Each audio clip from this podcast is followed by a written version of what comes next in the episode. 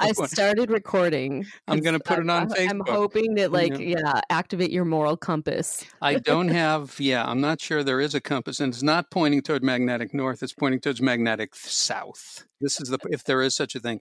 Now, this is, let me just explain what's going on here to anybody who might be listening. I'm not well, but I'm doing a show about being well. So that's therefore, how you get well. That's how you. That's what I explained to somebody yes, the other day. Why do we keep teaching our kids how to be well? We should get them to teach other people, right? Oh, because yeah. isn't the best learning teaching? What's the saying? You yes. know, I'm not good at sayings, but it's no, something like that. But it is. It's you teach a man to fish, and he becomes well. Uh, no, that's, that's not the, right. That's the wrong saying. You feed him, and he becomes well. No, there is the. If you're a great teacher, you learn from your students, but they, but these are the worst sayings ever. We don't know what the saying is, but we know what the theme of it is. This is why you can only get this kind of work, this kind of stuff at Dear Anxiety. You can't get it anywhere else. You can't get it out of Dear Love or Dear Hope. Those aren't shows that you should be listening to. You're listening to Dear Anxiety. And this is the show about mental health. It, it doesn't sound like it. Yeah, it's irreverent self-help. That's what it is. Irreverent self-help. We're not precious about it. We care, but we have our own issues. Let's not kid ourselves. In fact, let's kid ourselves. No, I'm doing that the rest of the time when I'm not doing the show. Now, let me tell you about Dear Anxiety. This is the show, one of the few shows that deals with mental health. It deals with how we relate to our thoughts and feelings. And it's a show that teaches practice, skills that you can actually practice. All of our topics relate to mental health issues, relate to emotional fitness, relate to wellness, resilience. And this is where it all happens. And today, boy, this is a wonderful topic today. You're going to love this. Social anxiety. I'm okay. nervous. Yeah, I'm nervous just saying it. Social anxiety, and it affects so many people. But before we dive into social anxiety, my partner... Social anxiety. She knows all about it. She's experienced it. That's why she's good at teaching resilience skills. She hails from the great state of denial. No, she does not. She hails from the University of Pennsylvania, where she studied applied positive psychology with the father of applied positive psychology, Doctor Martin Seligman. She has a wonderful company called Gozen, which teaches resilience skills to kids, parents, schools all over the world, through animation and creative play. Her name is Renee Jain. She's listening to me as I speak. I am listening to you as you speak. Mm-hmm. And here I am. Thank you, Ed. I'm so excited to be here. I want to dive right into the myths about social anxiety because I feel like there are many. Yes, and I that? yes, let's dive right in. And I also want to say to Lee, who is our fine producer, that it's wonderful that music during uh, myth busting. Thank you for the music, Lee. Thank you. We love we love Lee. Greatest. So here is here's the thing about social anxiety. I feel like if you haven't experienced social anxiety, if you're looking at it from the outside, it feels like one of those things that happens when you are in a social situation and you're anxious, right? Doesn't that feel like that's when it happens? Right. But here's the myth. It does happen, obviously, during a social situation that's making you feel anxious, but it also happens before the social situation, right? You want to go to a party, but you're thinking, what if I say something stupid? What if I'm not wearing the right thing? What if I can't figure out who to talk to or where to stand? Or what if they start dancing and I don't want to do that, right? So there's a before period. And then let's say that you actually go to the party. Well, then there's anxiety after. You're at that gathering and you're thinking, oh my goodness, did, did anyone hear what I said? Or were they looking at me and what I did and how I acted? And so there is a before, during, and after when it comes to social anxiety. And now you can see it can really consume your life. Yeah, that's uh, those are really good good points. And and to that end, it's always a good thing to ask yourself. It's always a good thing for me to ask myself, what is going on right now? Like monitor, to monitor my feelings and to say, like, before I'm going to something, oh, I'm setting myself up for a very high pressure situation right here because of what I'm thinking. And I just see that I'm thinking those things. I see that I'm thinking the worst is going to happen.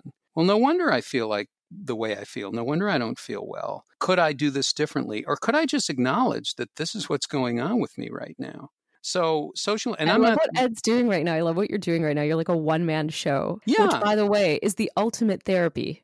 Okay, so teach us how to do that one-man show. How do you I've do a one-man show like I've that? I've done it. I've done it. I've done it for years. I did it. You know, I've got all kinds of stories about that and social anxiety. I've looked at life from no sides now.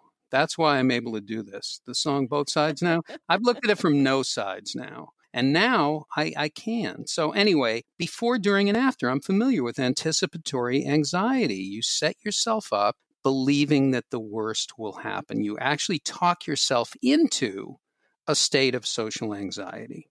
And humans are so amazing. Arguably the only species that can think about something in the future and activate the anxiety response within our bodies in the present, right? You can just be thinking, your child can just be thinking, what if? What if this happens at the party? What if this happens at school? What if this happens at the lunch table? What if this happens at the bus? And all of a sudden, their heart's racing, right? The fight or flight response has activated. They're sweating, they're dizzy, their face is red, and they could just be lying in bed thinking about this. It's unbelievable. And but it, we were talking myths, right? Yeah, myths. Yes, we were talking myths. So I know that a lot of parents, you know, are confused, and a lot of people are just confused generally about the differences between, is it social anxiety? Is it shyness? Is it introversion, right?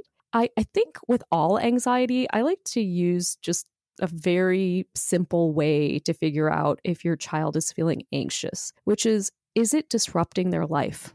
Is it disrupting their life in a way they don't want it to be disrupted? Because when you're an introvert, for example, I don't know if you know this, Ed, but I'm an introvert. That's surprising to me. Yeah. Yeah. I enjoy really kind of calm, sort of minimally stimulating environments for the most part. I really recharge by being on my own and kind of like going into my own world. And that's something that I enjoy and that I'm okay with. I know who I am and I don't want it to be different. So that's introversion. You don't really want it to be different. When your child is socially anxious, that's different. They're wanting to be in the mix. They want to take part and to participate, but there is something stopping them, which is the anxiety. And it's almost like you're not enough sort of on steroids, right? The thoughts that you're not enough. Have you ever had those thoughts, Ed? Uh, no, never. Yes, I never. have I have them every second of the day, just about. Uh, and and I have to deal with that. I have to I have to relate to that and answer that. But yes, of course, I have those thoughts. And the issue is, let's actually look at those thoughts. Let's deal with those thoughts. And we're going to give you some skills that you can use. But I think what you said is really important, Renee, which is, if you're a parent and you're noticing that your kid, it's really getting in the way of them living their lives, that's a social, that's social anxiety. That is something that, you know, if they're not going to the birthday party and they're not leaving the room and they're not, you know, they're not able to to participate in life in important situations, that that's a very serious issue. Yes. Introversion is how you came into the world. You came into the world that way. Social anxiety is getting in the way of your world. It's getting in the way. It's often, while there might be some genetic component to it, it basically is learned behavior. And then the ultimate thing that fuels the social anxiety is avoidance. It is reinforced by avoidance. And it's a really hard thing as a parent to see your child incredibly uncomfortable. You know, it's it's one thing when they're hanging onto your leg when they're little and they're taking a little bit of time to warm up and they eventually jump in. But it's another thing when they're extremely uncomfortable to the point where they want to avoid everything, right? They want to avoid everything. And then you as a parent might feel kind of depleted by it. Maybe you feel like you've tried lots of things and they've backfired, so you stop dealing with it. So then you just kind of give in to the avoidance. Mom, I don't feel like going to that thing. Yeah. You know what I'm talking about, Ed? You Absolutely. give in to the avoidance. You give in to the avoidance. And then you learn, what you're learning how to do is you're learning a habit. And once avoidance becomes a habit, what happens is you stop feeling your feelings and you stop thinking your thoughts. And you believe that feelings and thoughts can kill you. So you don't want to have them. I'm telling you this, Renee, because this is what I went through as a kid. And, Tell me what you went through as a kid. Well, I was very afraid of school. and I did not want to go to school. I opened the doors to the school, big iron doors with like the Jacob Marley face uh, on there from Christmas Carol. And I opened the, the doors and I heard kids screaming and talking and loudness. And th- my first day of school, I had my bow tie on. I had my, my crew cut haircut. I had a red oh sport jacket. Goodness, I was ready. Yeah, we, you had a bow tie on. I did. I did. That's what people did in those days uh, many years ago. So I, I went there and I felt this tremendous fear. And I thought there was something wrong with me. See, I didn't know that fear was an emotion. I thought it was, there's something wrong with me. And what did I do? I turned around. I closed the doors. I walked back to my house at age four and a half or five. And I went up the stairs and I went into the apartment that we lived in and I went into bed. And I stayed in, I stayed there and I didn't go to school that day. And I'm not saying that that day set the tone for everything. But multiple days like that, they called me a school phobic later in later years. And so so what I'm saying is I learned at a very early age that I couldn't tolerate my feelings. I learned that there was I felt there was something wrong and no one ever sat me down and said, "Oh, you're just having you're having a feeling. You're not your feelings. You're more That's than your amazing. Feeling." If someone That's had said amazing. That, well, I wouldn't be, you know, I would be uh, I don't know what I would be, but here I am. And I'm not saying it like it's a negative thing. I'm saying here I here I am. I can speak to this. It is just amazing that we begin to fear what we feel instinctively within our bodies.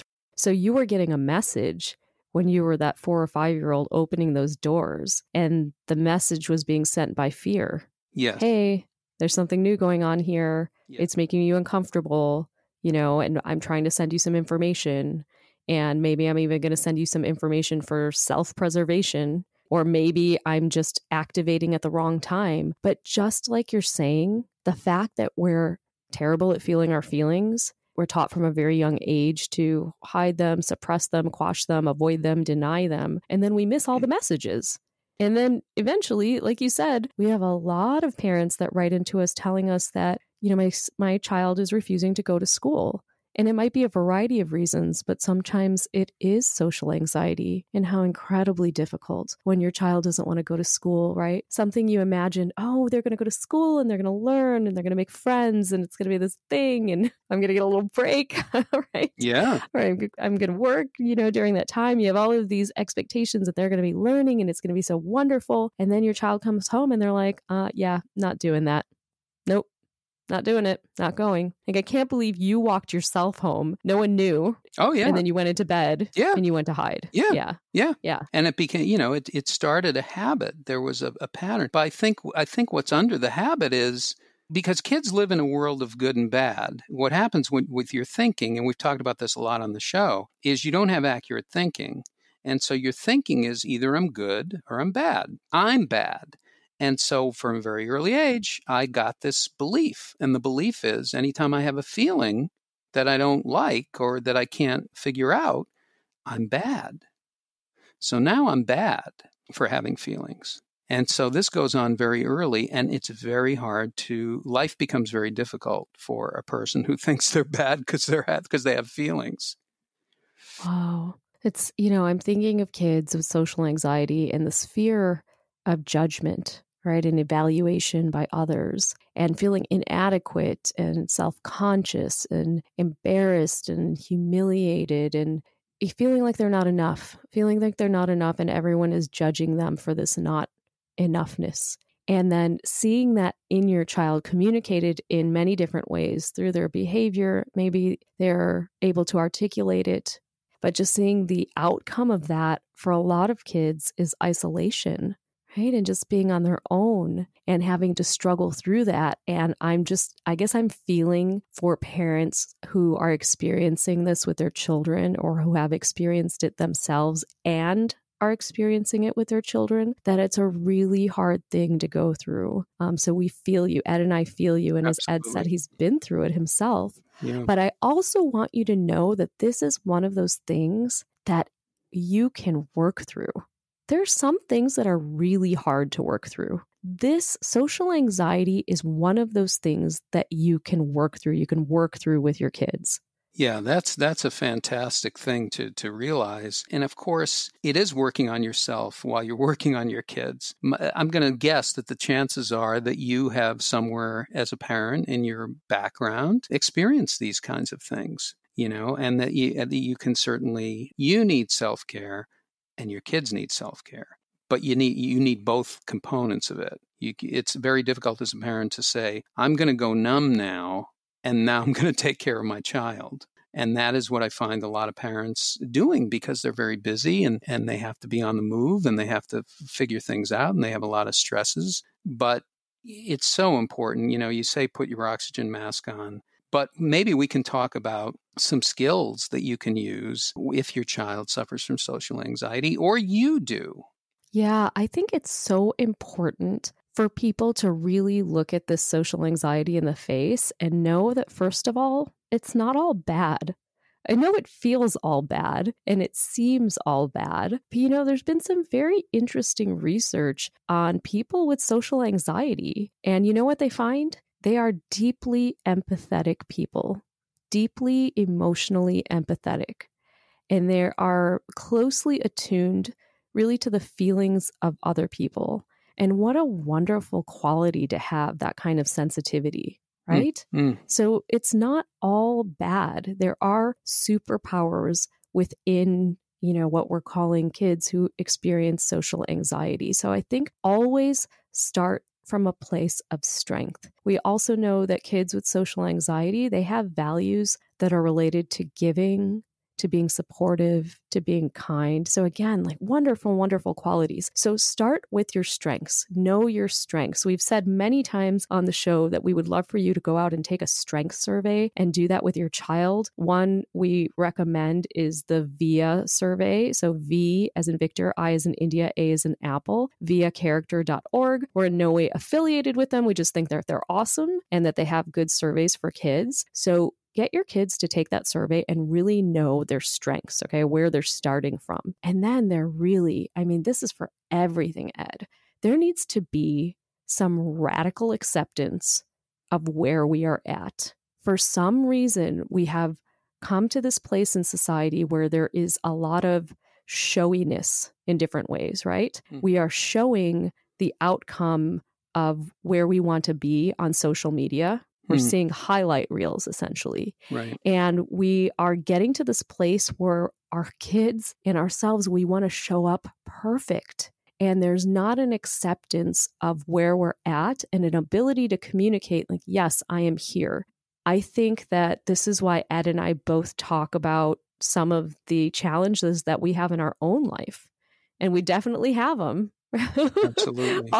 Often as our prep to this show, we're talking about our own challenges that we're going through. Sure. But I think that this is important because it's important to say, yes, this is who I am. I'm a work in progress. And for your child to say, yes, this is where I am. And I radically accept where I am and that I have work to do on myself.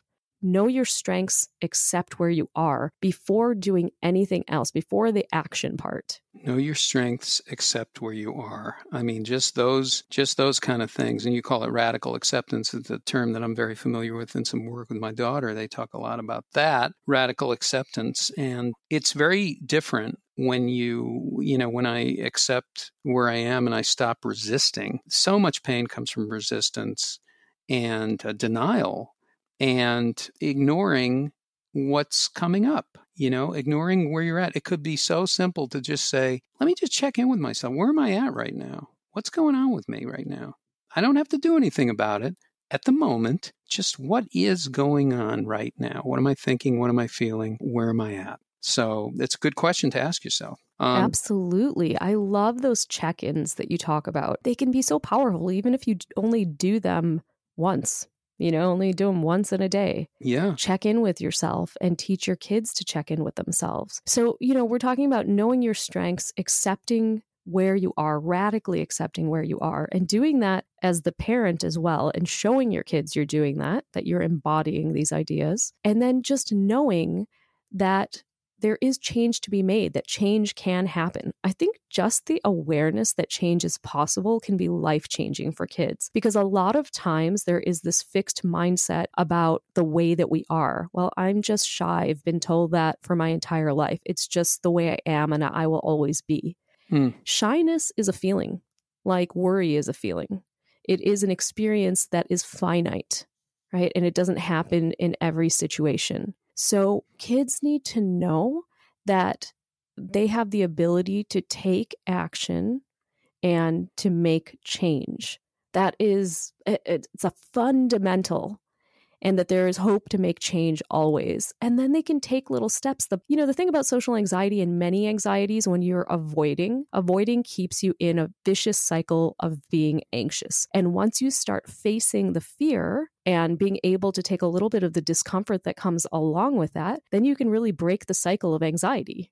That's like the whole show. Uh, we're never doing a podcast again, because that's everything. That's everything, like all in a nutshell. Pretty much. Face your fear, feel the discomfort, overcome your fear, right? So I don't think it's actually the mechanical steps of doing it, because I think anyone can learn to do it. It is really a belief system that you are able to do it. Yeah, and what when and you are able you are able to do it. Also, it's something that we say, and I've heard you say a lot, is these things are, they may feel uncomfortable, but they're not dangerous. They may feel uncomfortable, but they're not dangerous. The other thing is they're not permanent. When you have intense feelings, oftentimes you feel like they're never going to end. You feel like it's permanent, and you feel like it's dangerous, and they're not. They're uncomfortable. So we need to like really change our definition of, you know, life is not about avoiding discomfort. It's actually accepting discomfort. Absolutely. So I think the ideal outcome of what you were describing that happened to you when you were a kid and you opened up those doors to school and you felt that discomfort, that is really the turning point. That is the point in time when all the difference is made, because you either turn away and you run away from it, or you turn toward it and you say, okay, you know, I'm having that queasy feeling in my stomach, or, you know, my face is flush red and it's uncomfortable, but it's not dangerous. And for many, many age kids and even grownups, personifying the worry is extremely important, right? Because this, that's anxiety. And anxiety is a character. Right. Any way you look at it, it's a character, right. right? Right. And it's a really interesting character. It's a character that's trying to push you around. It's a character that is notoriously inaccurate. So make it a character.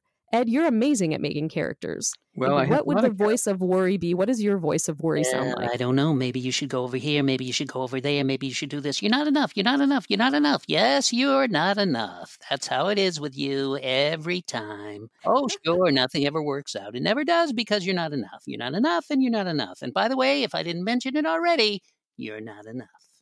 What Ed just did, while hilarious and I love, is an incredible intervention for your child. Have them create a voice that personifies this worry. It really externalizes the worry. It separates it from themselves. And then have them work on talking back to it, or just making the voice, because I'll tell you what that does. When you create that voice, first of all, it's silly. It can make you laugh. But it also gives you an action to take where you're creating the voice of the worry, and you hear it so much that you can start to ignore it. It's like, oh yeah, there he is again. It becomes almost mundane, boring. Right. Oh yeah, I hear you worry. Like you're not, you're not bossing me around this time. I see what you're doing to my body, but it's just not going to happen this time. I'm walking through those doors, even though you're making me uncomfortable.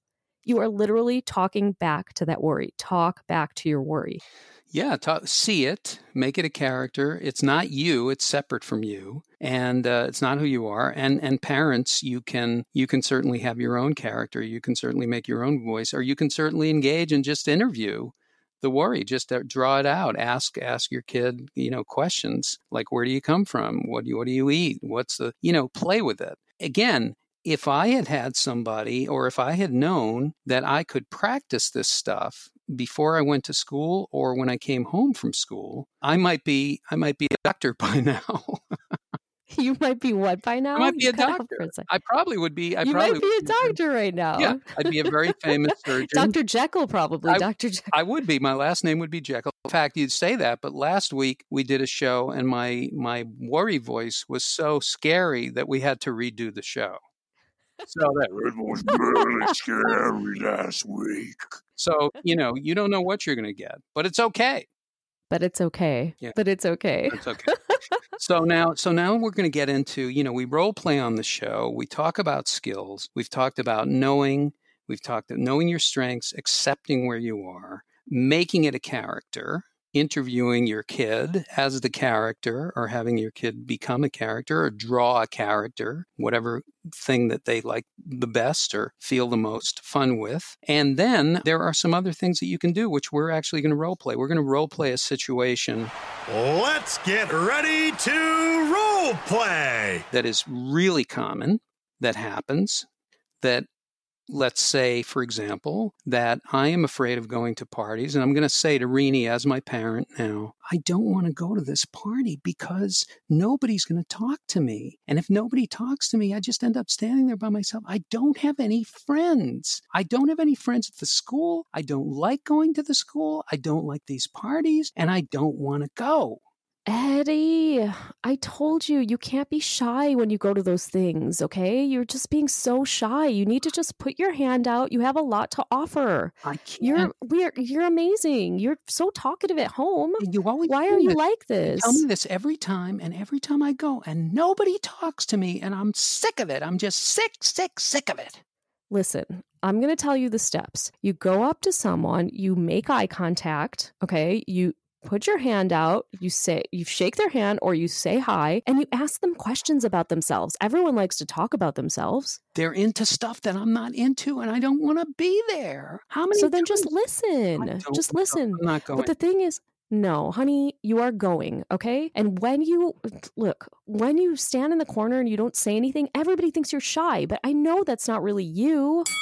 Well, that didn't work. Okay, so what's happening here? So this is a typical situation, right? You're trying to get your kid out the door. You're trying to inspire them. But what's really happening? What's happening here is that my parent is not listening to me. They're not acknowledging what's going on with me. So because they want me to be well and they want me to be happy and they love me. Because it's making them very uncomfortable that you're not able to go and do these things. And they want you, they love you, and they want you to be loved. And they want everybody to see you as you see them. And, you know, sometimes it's a matter of having like kind of a, a mismatch at home as well. For example, I'm an introvert. I always have been, but I'm also kind of an ambivert. I'm able to be a chameleon in different situations, but my parents are total extroverts, right? So if you have the situation where your parents are extroverts and you are either an introvert or you're socially anxious, right? Because they're different, and then they don't get it. My parents never used to get it. What do you mean you want to stay in? Like you're you're a teen. What does that mean? Why would you want to do that? Or they're just extremely uncomfortable because they don't want to see you suffer. Yes. Now, when you are uncomfortable as a parent, there there's something that I wish I could say to myself more often. I do sometimes, but even more often. And that is two words, slow down. Why do I say slow down? I say slow down because your mind is going to start racing. And you're, and you're going to fill in the space, right? Yes. And you're going to start chasing them. You're going to start having this feeling like, I just want to get over the feeling. I want to get over what they're experiencing so we can get to a better place. You can't get over it. It's not something you get over. It's something that you sit with. And then you can move through it. But there's nowhere to chase. There's nowhere to go. But if you feel yourself speeding up and talking like I'm talking right now and trying to talk to your kid, it's too fast. Take a breath. Slow down. Whatever. I love that advice. You don't have to have all the answers immediately. Sometimes you can say to your kids, I'm just thinking about it. I'm thinking about the best way that I can help you. And, but I'm listening. You know, I'm here to listen. I'm listening and it helps me acknowledge, hey, you're telling me something. You don't want to go to the party. You're feeling worried. You're feeling afraid. You you have a picture in your mind of what's going to happen. That's really scary. It's scary to tell yourself those things. You are telling yourself those things, but it is scary. No question. Did you just do your own role play? Kind of. kind of. Yeah, because I'm because I'm experiencing these feelings in the moment too. No, but it, it is it is. So so let's do a scenario now wherein, okay, so that was the scenario that we all experience most of the time. Let's do a scenario where we actually use some tools. Right. So in this scenario where we use some tools, we know that we have already introduced to our child the idea that they can personify their worry. And we're going to ask them what worry is telling them, because we really want them to speak in that voice and embody what the worry is so that they can kind of talk back to it. So again, this is with the preface, right, or the premise that we have already introduced the idea to them. Let's try that again. Round two. I don't want to go. I'm, I'm, I'm, I'm there's no way I'm going to go to this party. I'm never going to go. Nobody ever hey, talks Eddie. to me. I hate it. Oh God, I hate these parties. Oh no, I feel it. You've, you're getting worried about the party, huh? Yeah. That's coming up. I don't want to go. I'm not going to go. There's no way I'm going to go. No way I'm going to have that happen again. I mean, it's so embarrassing. It's awful. It's it feels awful. I don't have any friends anyway. What am I going for? I don't like. Nobody oh. likes me there. That must be the worst feeling, to go to a party and feel like nobody likes you. Oh, I can feel that. Yeah. I hate it. Do you remember, um, do you remember what we talked about and what we talked about with worry, right? Mm. And making that character? Yeah. I'm wondering, I know you have that amazing voice for that character. Can you tell me your worried thoughts in that voice? Nobody likes me. Nobody will ever like me. And I hate myself and I can't go. And and it's going to, nobody's going to talk to me and everything's going to be, I can't stand it. I hate it. I hate, this is what I'm interested. I'm interested in this video game and that video game. And I don't know, I don't know anything about you. And you dress weird and you're not a nice person and there's something wrong with you and you're not good enough and you're not good at sports and you're never going to be my friend and no one's going to be my friend. And that's the way it's going to be forever and ever. Wow. Worry has a lot to say. Worry talks really fast. Okay, let's pick one thing that worry said that's really worrying you. One one line, say it in the worry voice. I'm never going to be enough and nobody's going to like me, ever. Okay. Now, Eddie, I want you to be yourself. And I want you to talk to worry, because worry's bullying you right now. Worry's kind of pushing you around. And I want you to talk to worry and ask him if that stuff is really true, what proof he has. Worry, worry, you say a lot of harm. You say things that make that, that are really, really hurtful. You say things that really hurt me. And and and you know what? I don't like you. I don't like you. And I don't need to listen to you. And you can say whatever you want to me, and I'm going to ignore it. Blah, blah, blah, blah, blah. This is the thing that I make. That's the sound I make when I hear you. From now on. You're awesome at that. I wouldn't have done anything close to that, Eddie. Sometimes I talk to my own worry. My wor- worry voice is not as funny as yours, but it comes up for sure. Hmm. Oh my goodness, you're not spending enough time at home. You're not doing enough with the kids. You're not doing enough at work. You're not doing enough. You're not doing enough. You're not doing enough. You're not doing enough. That's what mine sounds like. Kind of sounds like my own voice. I'm not as good at that as you are. That's But intense. I talk back to her. What, what do you say? I'm like, whatever. That is not true. You are doing the best in every single place you can. You can't tell me that. You can't talk to me like that. And you know what? You can chatter all you want, but I'm just kind of ignoring you at this point. We have a winner. That's what I say. So that voice is very strong, very strong. And that voice is very developed in you. So obviously mm-hmm. you've practiced it a lot, and you mm-hmm. because it's very strong and it's very clear. So for those of you guys listening, parents listening, this technique is very powerful. And if you're thinking to yourself, well, that won't work for my child at his or her age, just make it relevant to their age. You can pick a character out of maybe their favorite show, or if they play video games, their favorite video games. If you make it relevant to the context of their life, they will be able to do it. And even if they don't do it with you in the moment, like Ed and I were just doing, it's a technique that you've planted the seed, right? At least. Yeah, absolutely. And, you know, you can do it in any way, shape, or form. I mean, if you're a parent and you're listening and you experience these things, as we all do, as Renee just did, write it down, notice it, observe it, be aware of it. Oh, I just told myself these things. Worry just told me these things. You know, we can definitely practice this. And you can practice it when it's not a crisis.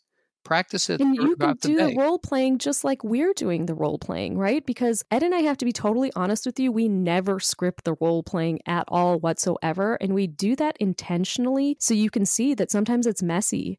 It's not clean, right? And it doesn't end up tied with a bow at the end. And that's okay. So the goal is not perfection. The goal is progress here. The goal is trying it. It's the, it's not the outcome. It's the fact that you're aware, you're questioning it, and there's some awareness. And when you have awareness, you have choice. When you have awareness, you can make a choice about it. When you're not aware of it, and you're just letting the voice go on and on, you start to eat it, you start to consume it, and it starts to take over your your mind and the way you look at the world. And it doesn't have to. It can be stopped like that.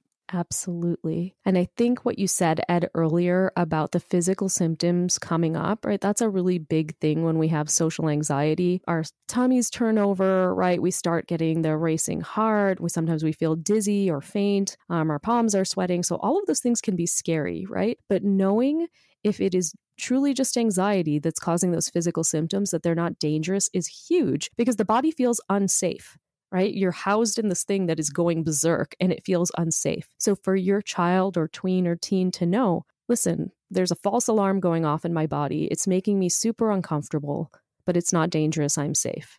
It's uncomfortable, but I'm safe. It's uncomfortable, but it's not dangerous. You can pick a mantra to work out with your child that they can say to themselves over and over again. Because again, I'm just getting this visual, Ed, of you with that bow tie on, opening up the doors to the school. And what we want our kids to do in any of those situations in life is to be able to tolerate that distress, feel uncomfortable, but then keep going. And we want you to absolutely wear a bow tie if you have to do that to get yourself. Oh my goodness, that. For sure. That is the key, obviously, of the secret sauce. You, put you have on, to wear a bow tie. You put on your emotional bow tie. That's what you do. Uh, I didn't say Botox. I said bow tie. Botox is a different show, and it's on a different network. Um, okay, so this this so you've been listening to Dear Anxiety, and and let's just recap. Let's refresh here and say, the value of saying something is uncomfortable but not dangerous. And you said a very important word, I think. This is a false alarm. It's alarming. It's false. I may feel it. It's giving me messages that worry me, but it's it's a false alarm. So uncomfortable, discomfort is okay. It's not permanent. I have strengths. I can accept where I am. I'm uncomfortable right now. I feel uncomfortable. That's where I am at the moment. Okay. Radical acceptance. I accept that I'm uncomfortable right now. And it's not permanent.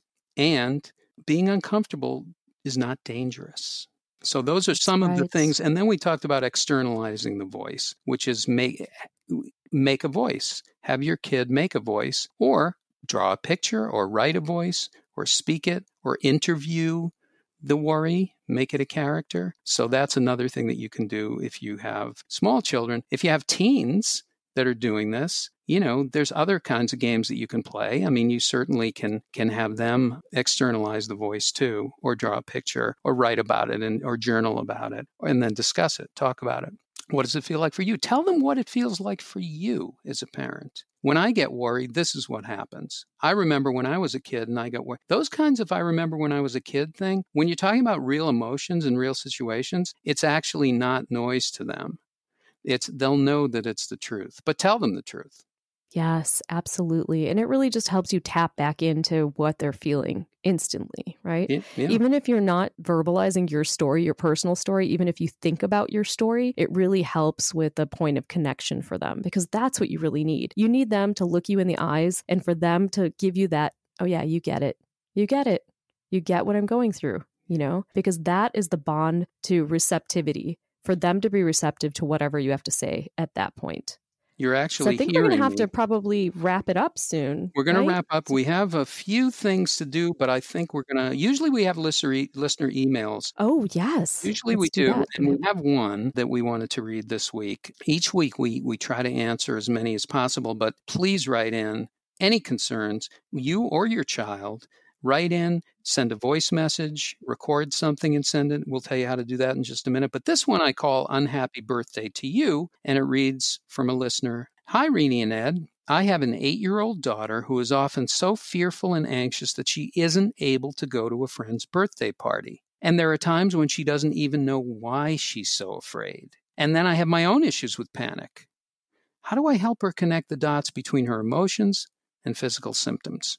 Oh, yeah. So first of all, oh, I feel that, because you want your eight-year-old to be able to participate in the birthday party, right? You want her to experience something that may be have been joyful for you, or maybe it was scary for you as well, and you don't want her to go through what you are going through. So you mentioned that you were also panicky. So maybe this is something where you're thinking, oh my goodness, have they learned it from me, right? Am I doing something wrong? Is this learned behavior? So first of all, I want you to, any guilt that you have, Mama Bear that wrote in, please release that. Right? You're amazing. And for your daughter, she looks at you and she loves you and you are her superhero. Okay. So first step, remember that. And then what can we do here? Right? So what we did on the role play today was we talked to our worry. If your daughter is eight, it's a fantastic technique to use with an eight-year-old, right? What is your worry telling you? Especially if your daughter is saying she doesn't know what really worries her. So this is a play therapy technique to externalize the anxiety, right? And it really helps to open up kids because they connect to their imagination, and she probably will st- start to tell you what the things are that worry her. But listen, even if she can't get to that point, externalizing it will be helpful, right? Because what she's doing is saying, listen, worry, you're not me. You're not, you're not who I am. I can talk back to you, and I'm going to do it so regularly that I'm not going to be afraid of this worry anymore, right? So the first thing is I would suggest to use the technique that we role played today. And then the next thing you do is set up some mini goals, right? If it's really, really frightening for her to be able to go to this birthday party, but you don't want her to miss it, well, don't have her miss it, because avoiding it is just going to reinforce the anxiety. So what can we do to just show up? Can we get to the party? Can we stay for ten minutes? Can we play a game? Can we get to the birthday cake? Can we set up some little goals so that we're able to expose ourselves to the fear? Because the only way to overcome this type of fear, of fear is really what it is, is to be able to try it and, and like jump in there, right? With our feet. We don't have to push our kids into the deep end, but we can gradually expose them to what's making them fearful by creating really mini steps for them and saying you're going to be there for them, but you know that they can go through it and that they'll be able to do it. Great answer. And uh, thank you for writing in. And we're with you.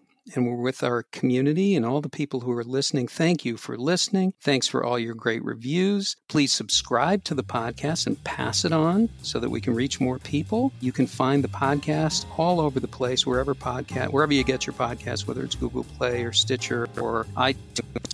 And you can find it at bit.ly, B I T L Y forward slash Dear Anxiety on iTunes. And please send in emails, share your struggles, share your concerns, whatever, even a recorded message from your child or yourself. You send it to Gozen, G O Z E N dot com forward slash Dear Anxiety. Lots of resources available on the Gozen website, G O Z E N dot com. And just thanks for listening today. Keep coming back. It works if you work it. I'm Ed Krasnick. I'm Renee Jain. See you next time. Thank you, guys. Bye, everybody.